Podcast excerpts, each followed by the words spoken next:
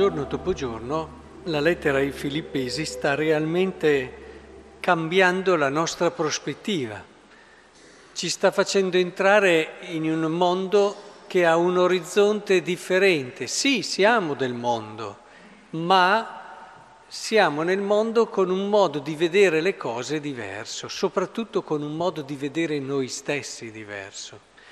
Qua si gioca molto di tutto quello che è il discorso teologico di San Paolo, ma che poi ha una, ha una conseguenza inevitabile sul cammino spirituale di ognuno di noi.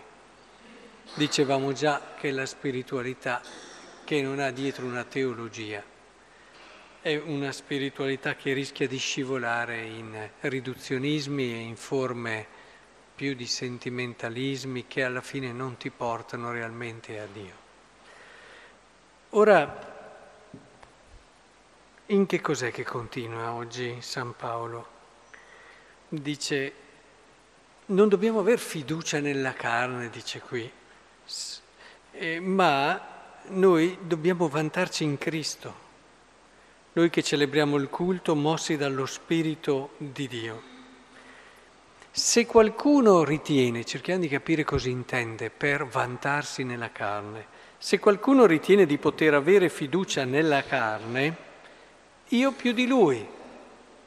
E allora, circonciso all'età di otto giorni, della stirpe di Israele, della tribù di Beniamino, ebreo figlio di ebrei, quanto alla legge fariseo, quanto allo zelo persecutore della Chiesa, quanto alla giustizia, che deriva dall'osservanza della legge, irreprensibile.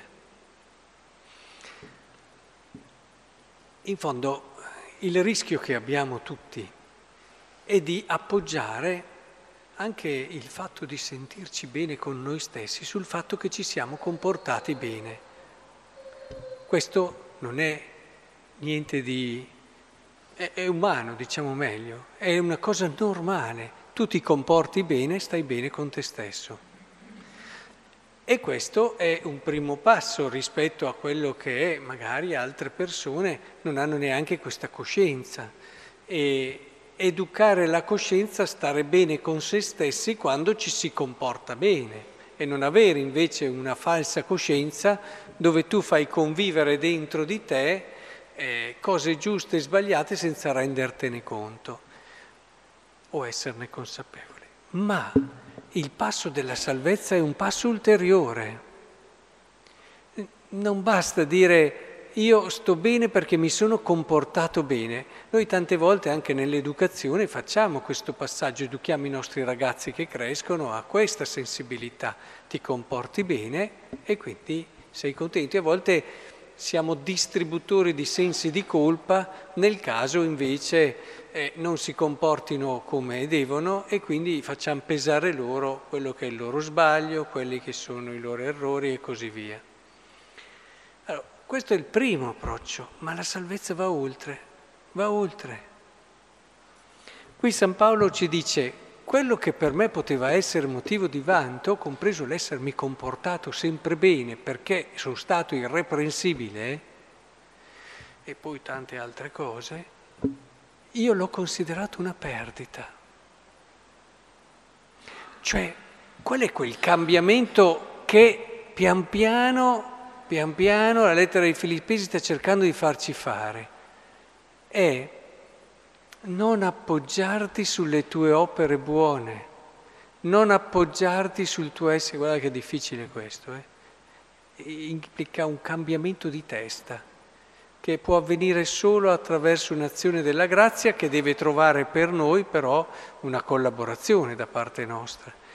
Cioè non sentirci a posto perché ci siamo comportati bene, perché abbiamo queste qualità, perché siamo riusciti a fare bene una cosa e ci sentiamo soddisfatti. Quante volte sono contento che hai delle consolazioni, che hai delle soddisfazioni per quello che hai fatto quante volte lo diciamo, questo è umano, ma nella logica della salvezza, quando si fa quel passo in più, ecco che ci accorgiamo che non ci appoggiamo più su questo. Quello che diceva considerarci piccoli, gli ultimi, diventa il non attaccarci più a queste cose e sentire che il nostro essere contenti dipende dal fatto che abbiamo scoperto che ci, chi, ha, chi ci ha amato al di là di tutto e non perché ci siamo comportati bene. Messaggio che tante volte dal punto di vista educativo diamo è che noi siamo più sereni, siamo più favorevoli verso uno che si è comportato bene. Bisogna stare attenti a volte a questo. Se questo da un primo punto di vista può essere giusto, da un altro punto di vista dobbiamo far capire a questa persona che anche se si è comportata male, rimane una persona speciale e amabile. E, e che noi non lo amiamo perché si è comportato bene, ma lo amiamo perché è la cosa più bella che c'è e che non riusciamo a pensare ad una cosa più bella anche se si è comportato male. Poi da questo ecco che la persona può imparare a vivere il suo comportarsi bene con uno spirito diverso. E il nostro vanto è Cristo. E che cos'è Cristo?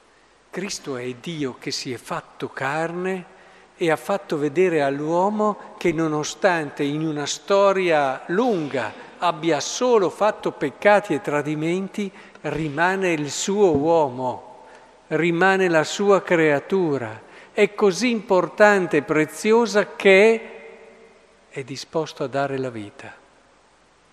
Questo è Cristo. Noi ci vantiamo di che cosa? Di quell'amore lì.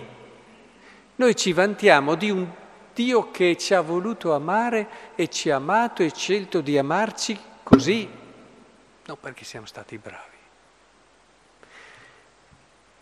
Questo dà una grandissima libertà. Allora si capisce meglio l'idea teologica che siamo giustificati dalla fede e non dalle opere allora si capiscono meglio tante altre cose, allora si guardano gli altri, eh, perché poi ti abitui a non appoggiarti ai tuoi successi, a non appoggiarti alle tue qualità, a non appoggiarti all'essere riuscito a far bene, che invece qui ci mettiamo, pensiamo a volte, ci... Ah, no, non ti appoggi più lì, ti appoggi sul fatto che c'è chi ti ha amato. E allora non ci metti poi così tanto a sentirti il più piccolo, non ci metti poi così tanto a vedere e, e a considerare gli altri superiori a te stesso. Quando hai fatto questo passaggio hai già trovato il tuo tesoro, hai già trovato ciò che ti fa realmente stare meglio che in qualsiasi altra situazione, l'hai già trovato, non hai bisogno di ripensare alle cose che hai fatto, ai tuoi successi, alle tue situazioni. E cambia, cambia il modo di relazionarsi, non c'è più l'invidia, pian piano, non c'è più... Anzi, si parla così poco di sé dopo, solo quando proprio è strettamente necessario o lo richiede la carità. Certo ci insegnava Teresa Davila, parla poco di te perché quando parli di te c'è sempre dietro un po' di amor proprio. E, e in questo spirito allora si capisce Luca 15. Chi di voi se ha cento pecore ne perde una, non lascia le 99 nel deserto e va in cerca di quella perduta? Perché se entri in questa prospettiva è chiaro che sei contento e capisci perché il padrone va, ma soprattutto conosci il cuore di Dio. Arrivi a conoscere il cuore di Dio se arrivi lì all'ultimo posto. E conoscendo il cuore di Dio ti viene da fare come fa lui e lo capisci perché Dio fa queste scelte, perché ama Dio, come ha amato te, non perché ti eri comportato bene. Io dico che chi fa fatica a capire questo, chi fa fatica ad accettare chi sbaglia, non ha mai, non ha ancora conosciuto Dio. Può essere venuto in chiesa tutta la vita, può essere venuto a messa tutti i giorni, ma non ha conosciuto Dio se conosci il cuore di Dio, questi brani, ma non perché semplifichi, ma sì, ma va bene, a volte, a volte diventa anche quasi comodo no? dire, ma sì, i peccatori, Dio è andato, lo diciamo, ma entrare in questa logica implica tutto il percorso che ho detto prima. E allora se hai conosciuto il cuore di Dio, tutto diventa lineare, logico, il suo Vangelo, la sua parola, il suo essere morto per noi. E allora scopri un disegno che va al di là delle brutture che purtroppo tutti i giorni incontri, dei fragilità del peccato e dei limiti che a volte anche nella tua vita hai sperimentato. Noti una bellezza che supera ogni cosa e che davvero ti porterà a vivere fino in fondo la salvezza.